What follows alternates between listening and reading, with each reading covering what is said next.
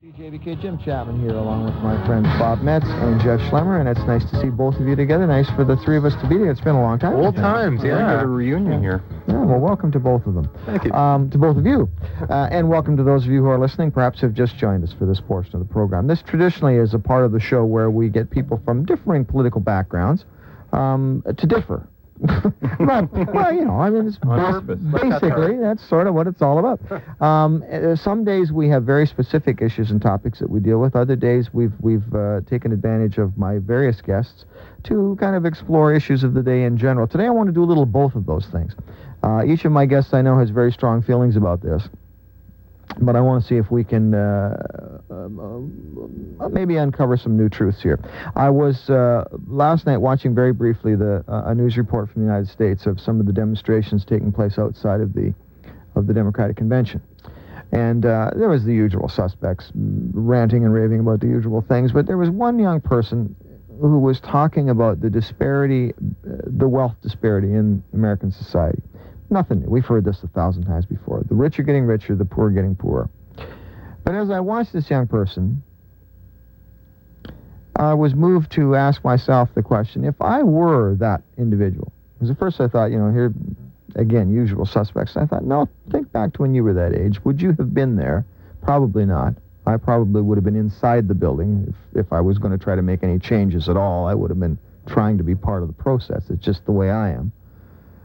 Suppose for a second, Jim, that, that you were that young person. You were standing out there on the street and you were looking around you and you really believed that the rich are getting richer, and there's lots of evidence to suggest that, and the poor are getting poorer. And in the United States in particular, but to a certain extent in Canada, there is some evidence to suggest that too. And this young person was saying that we just don't, we were reaching, words to this effect, that we're reaching, the we, meaning the American people, are reaching the point where we're just not going to take it anymore. It just doesn't make sense. It isn't fair. And at that point, the, the commentator came in, and that was that, and I changed the channel. I'd like to ask each of you, gentlemen, what you think would happen if this young person is correct, that the American people are reaching a point where they're saying, we've got to do something. We don't know what we're going to do. We have to do something. This disparity has the potential to tear our country apart, which is what many people who are protesting on there believe. Uh, there are people in Canada who believe the same thing. This this growing gap we keep hearing about between the rich and the poor has the potential to tear our society apart. And Jeffrey, I'd like to start with you. I, I guess two questions. How far do you think the Americans or us are from this kind of social outrage to such an extent that, that we will see some change? And what do you think that change might be? How how how how do we address that problem if indeed the majority of people start to believe it is a problem? Well, I guess uh, I, I think we're a long ways from from the average person being sort of at the point of not going to take it anymore, uh, and partly because uh, things are going well for the average person right now. And I think that uh, the average uh, working person, for instance, sees that well, you know, uh, they're getting raises uh, most years now. So people are not are not screaming for blood or anything else. Although I think that uh, realistically there's a pendulum that, that swings back and forth. And I think about, for instance, in the last hundred years, that there were times when I think people perceived that, uh, again, the rich were, were getting too rich and the poor were getting too poor, and there would be a, a, a countervailing movement to that. I'm thinking, for instance, of the 30s and uh, how sort of the New Deal and Roosevelt and those guys came in post-war, um, there was sort of a move to uh, to have a lot more social programs in the states that were followed in Canada uh, up to the 70s, I guess, really. Um, and, and to me, it is this sort of pendulum will swing back and forth. So I think that our political process sort of takes that into consideration uh, and will sort of wave back and forth. I don't think anybody seriously disagrees that uh, that this disparity is increasing. Um, I think where people disagree is whether it's a good thing or a bad thing, because lots of people argue that it's a good thing to have this uh, increasing disparity because our most productive people are being rewarded uh, more fully. It allows them more uh, sort of economic levers to do more things. Robert? There's my argument. Just it. I don't have to say too much. So what do I do now? You know, rich and poor are absolutely relative terms only. They, they mean nothing in and of themselves. In fact, even the federal government of Canada is starting to de- delete the word poor and poverty from its books because it has no meaning, and they're replacing it with other words that have no meaning. but nevertheless, they know that this one doesn't, and it doesn't work with the public anymore. Um, it depends why the disparity exists. If the disparity exists within an element of freedom and an element uh, in a free market economy, then it's probably a good thing. If the disparity exists in a sort of a Soviet-style country, then it's probably a bad thing because the reason for the disparity would be political oppression, where the where where the government is taxing its citizens and the elite all work for the government, and that's where the rich are.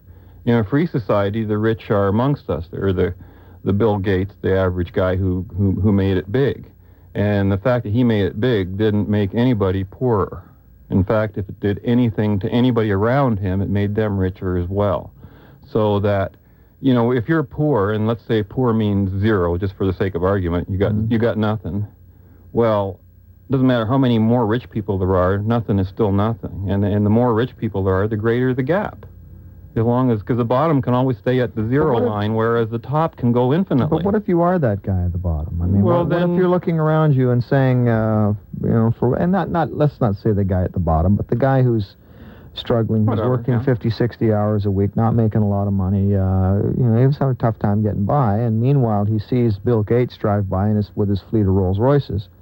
Um, and asks himself the question, does Bill Gates need a fleet of Rolls Royces when I have to walk to work? Well, that's an irrational question to ask himself, and if he's thinking like that, he's going to stay right where he is the rest of his life. Why so? Because that attitude reflects right away that he doesn't think he's capable of doing anything, that he hasn't got any ideas to offer the marketplace, and that the only way he's going to get something is by taking it from someone else. That's the kind of person we don't even want in society. Well, maybe he doesn't. Maybe he doesn't have anything to offer. Maybe he's a, a person of modest intelligence, a hardworking guy, uh, is putting food on the table for his family. Well, but then he's got something to offer. Yeah, but it's what he has to offer is only going to return mm-hmm. very modest returns. It's the him. choice all of us make, don't we? I mean, we don't make a choice as to how intelligent we are. We don't make a choice no, as to how, but we can always, our parents are. We can always decide what our priorities are going to be. Um, you know, some people make money their priority. Other people make their, their personal lifestyle their priority, and money is secondary. And we, we, we are in a rich enough society where most people can do that if they're not, you know, fighting to keep up with the Joneses, which is part of the whole envy upon envy upon envy kind of approach, which I don't really think is what exists. I think that, uh, you know, the average person wants to live comfortably. You know, the average guy wants to provide for his wife and family, wants to do all those things that are called, quote, the American way of living. Um, I just call it the freedom way of living. That's that's how, what people would do. Left, right, and center with Bob Metz and Jeff Schlemmer. If you'd like to join the discussion this morning, you're more than welcome. 643-1290 is our telephone number, star 1290 on the Rogers AT&T cellular. Jeff, I want to ask you about the people who continually um, talk about taxing the rich as being an answer to this solution, or an answer to this problem, rather, a solution to this problem. Um, we never, they never seem to be able to tell you exactly who the rich are, other than those big corporations. Um, but that's a, that's a line that, and Bob made reference earlier to poor and poverty being two words that are sort of fading from common currency. Do you think that sort of slogan is fading as well? Do you think there's the kind of support for that idea that there was, say, 10, 15, 20, 30 years ago? Well, I guess it depends, depends on whether people sort of pay attention to the ball or not. And uh, it's been interesting to see this debate being raised, uh, notably, I guess, in Alberta and also by the Alliance Party about uh, progressive taxation and how that this is an inherently unfair concept. And I'd, I'd be interested to find something about the history as to how the income tax uh, system became progressive. Uh, was it always that way? I guess income tax started right in World War One, I, I believe. War, yeah. Temporary yeah. measure, by the way. Yeah, exactly. But uh, you know, it kind of began progressive because it only taxed the very highest levels of of society. Mm. Most people were exempt. Okay, well, this is what I don't know about, and I don't know what the rationale was for that in World War One, for instance, uh, as to how it happened. Although I guess, from my end of it, one of the things that I would suggest is that a problem we have in our society is that we don't have a level playing field for a lot of people, and uh, you know, when we talk about whether the increasing disparity between rich and poor is a, is a good thing or a bad thing, I, of course, think it's a very bad thing. Uh, but I also think that it's part Why? of the reason it's bad is because we have a society that is uh, that again where the deck is stacked in so many ways in favor of the haves. Things are so much easier for them so much easier for them in terms of raising their children. Uh, they have they have much longer lifespans right off the bat. You look at infant mortality in the United States uh, it's one of the highest rates of infant mortality in, in the uh, industrialized world. Not among wealthy babies but poor babies. If you have a baby in the states and you're poor chances are much higher that it's going to not survive there uh, than if you're wealthy uh, education is another example, health growing up generally. Uh, there are so many opportunities available to the rich that give them a head start off the bat that to me that makes it a, an unfair well, race. You make it sound like they started at the head start. What if they well, started right at the point zero where everybody did, and they just got ahead because they did the right things, they made the right decisions, they made the right investments. Yeah. Maybe they were lucky, maybe they were smart, maybe. It's a question of how many generations you go back, and do you go back 500 years and say, well, this family was fortunate enough that their that their uh, sign of the family went out and uh, slaughtered a whole bunch of other people and uh, took over a crown or became part of the aristocracy well, or whatever. take most of the people in the computer industry today. You, most of them started quote out of their garages. You know, to use the, mm-hmm. it's almost become a, a, a, stereotype in itself. Well, that's it. You can use the, uh, is it a Horatio Alger? Is that the fellow's name? Alger, you know, yeah. you know, they sort of uh, pull yourself by the up by the bootstraps. I don't think anybody has a dramatic problem with that, although they may have some issues about how far they take that. For instance, we've talked in the past about Bill Gates and some of the things that he's been accused of doing over the years that were pretty unsavory, and he finds himself in a lot of legal trouble from time to time. Whether that's part of the Horatio Alger ideal or not, or whether hard work and inspiration and all that should should be what's rewarded. Well, I still don't know what unsavory things he did. I think the unsavory action was on part of the antitrust laws. Oh, in, well, he's uh, stolen lots of little companies. He's driven uh, business with predatory pricing. He's done well, vertical that's what all uh, companies integration, do. all that Everybody kind of predatory. That's the well, whole point they all of the do bad. Look at the Royal Bank, for instance, as an example lately. To, to suggest, well, I don't think we have you to know, argue predatory for There's some bad things it that means I'm companies going to offer do. you, offer you something for less price than the other guy, and you're, you're until I drive them out of business, thing. and then I'm going to double the prices after And that. then when but anyway, double the prices, my point is that uh, the increasing disparity results in a situation where there are a lot of people who are way behind the starting blocks at the start of the race, and that's what I think is perceived as an unfairness. Um, again, though, the other aspect of it, I was talking to a friend last night about uh, tax policy and economic policy generally, and how economic policies, broadly speaking, I, I believe are set so that uh, companies prosper. If you look at an Alan Greenspan, for instance, or uh, um, you know the Bank of Canada, for instance, the policies that they set, by and large, preserve wealth. I think. I think that they are to create stability for those who have wealth, and again, if they have those kinds of advantages going into it in terms of the way laws are structured, maybe it's not unfair that we have a, a progressive system where they pay a higher but rate everyone of tax. has wealth. Even the poorest person has a given amount of wealth, and he requires the stability of of his country to protect what little he has. The interesting thing that interests me about what the alliance says is, and I hear this from time to time, it seems to me that they might be saying that there should be a flat tax but no deductions for all the kinds of things that wealthy people have deductions for right now so that they would in effect end up paying at least as much tax if not more because they can't structure their affairs using all kinds of loopholes and things to lower their tax. Uh, and, it, and it, I don't know if that's what they really mean but I've heard some alliance people say that that's what they understand it to mean.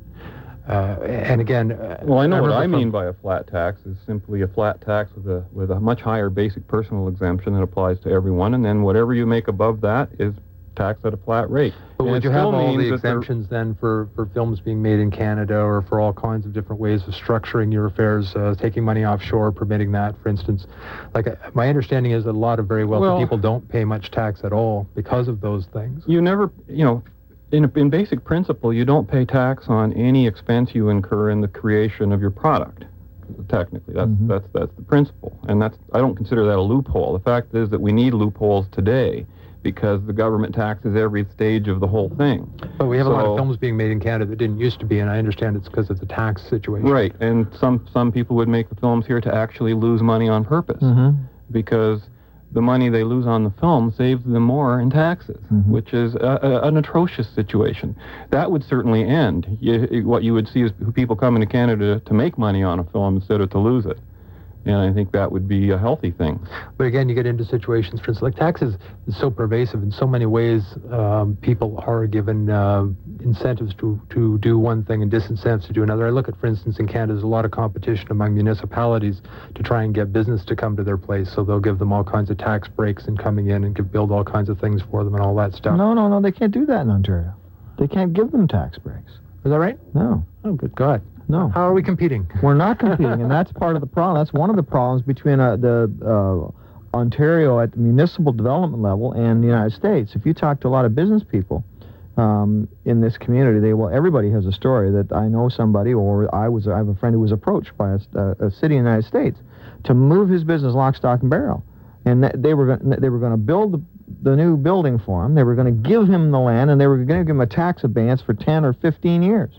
So again, th- those are. The, but I'm trying to remember what happened with the Corel Centre in Ottawa. It seemed to me See, there was they some should- debate around They that. shouldn't be allowed to do that because all they're doing is subsidizing these businesses businesses at their taxpayers' expense. Yeah, and there's a And there's if a, you want an equal playing field, Yeah. then every city in North America should prevent, be prevented. And there doing that. a movement in the United States to, to stop doing that. Uh, Excellent. it's maybe that's a- the quid pro quo. If you get away from a progressive taxation, you say, well, that's what's good for the goose is good for the gander. You also can't have any of those kinds of uh, of uh, tax incentives, if you want to call on the other that. hand, in a free market, um, in a free economy, if the city, if the city fathers and mothers in their wisdom say, we'd like to attract that industry here, we figure we can afford to do this, this, and this to get them here, and in exchange they're going to do this, this, and this, works out for us, come on down, free building, free land, no taxes. Yeah, well, that's what used to drive my tax professor uh, crazy in tax class. He talked about how the, the taxation system should be a system for revenue gathering only.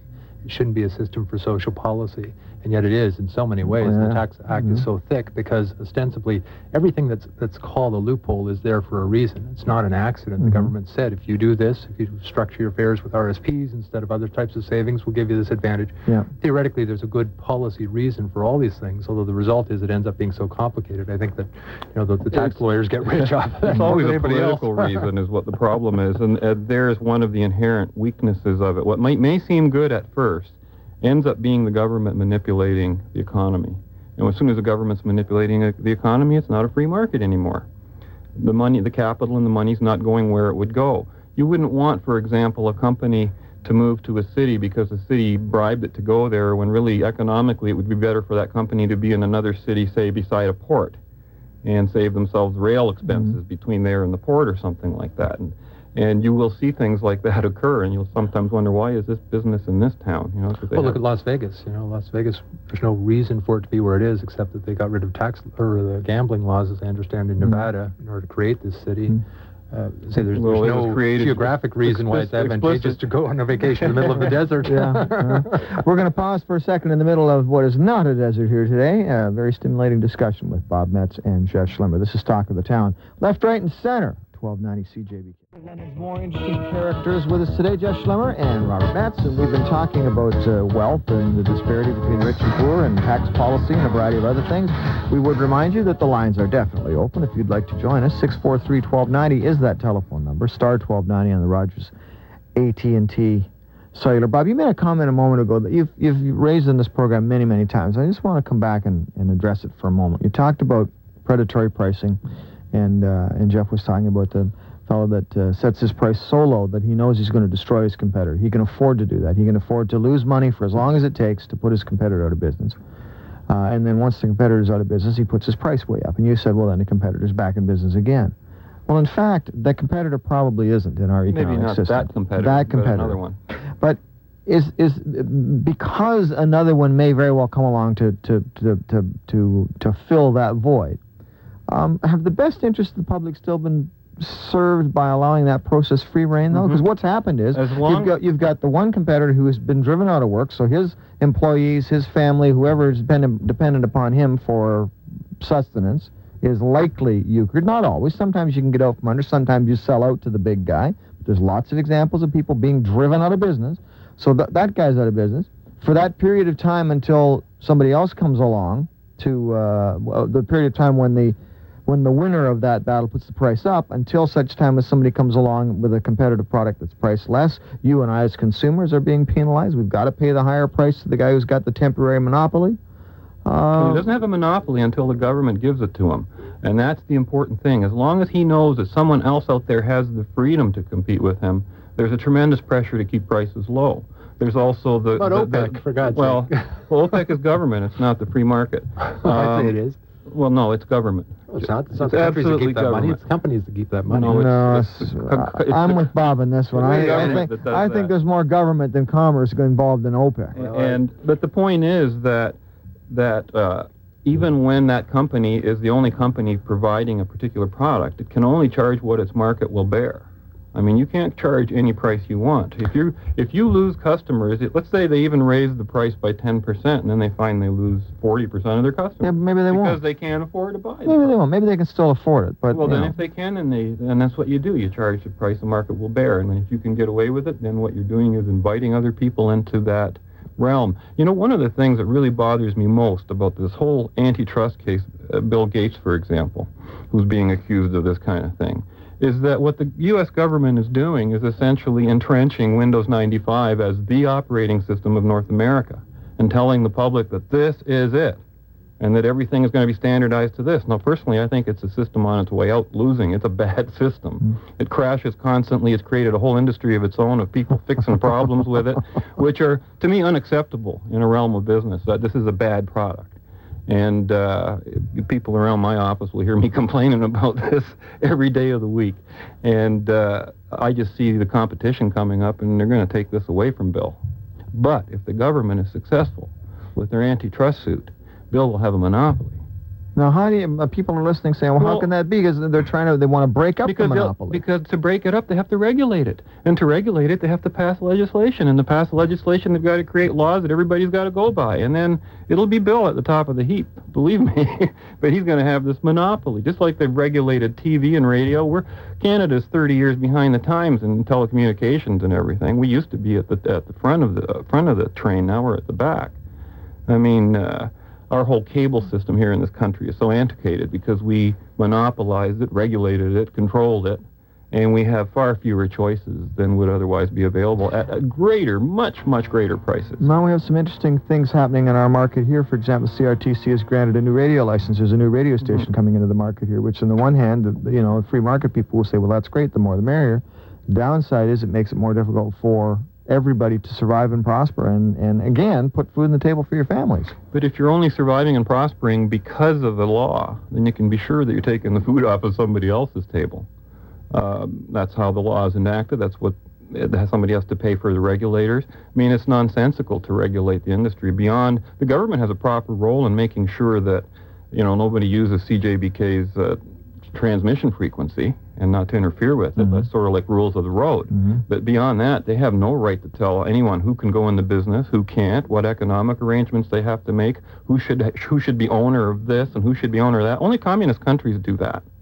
And Well, and Canada now. And well, we are communists very much so. Well, look at We uh, have- CanWest Global now, for instance. I, I assume that you would have no concern if they were able to, to buy every station in Canada, for instance, and every newspaper.